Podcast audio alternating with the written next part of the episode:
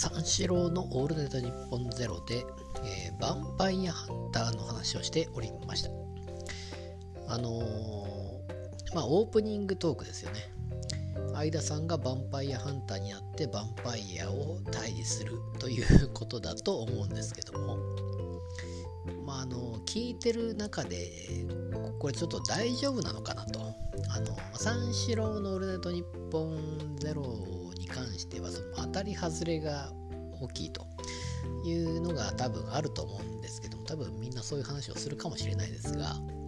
ま、その中で、えー、ちょっとこれ大丈夫なのかなと思ったんですけども急に面白くなったのがやっぱりあれですよね。あの長男が家に入っていたというところからすごいなとあの辺の小宮さんの判断というか、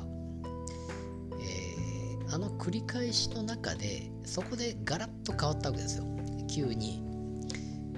えー、そこで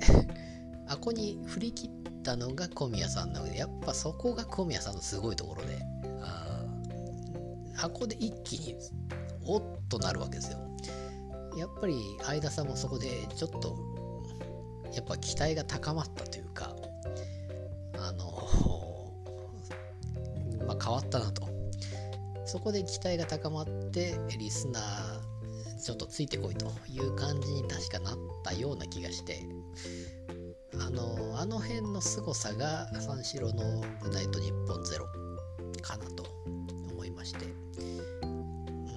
まあだからそこが小宮さんの凄さなわけですよね。おそらくは。あのここで変わったと。さらに最後のおじいさんの何て言うかまあ年相応というか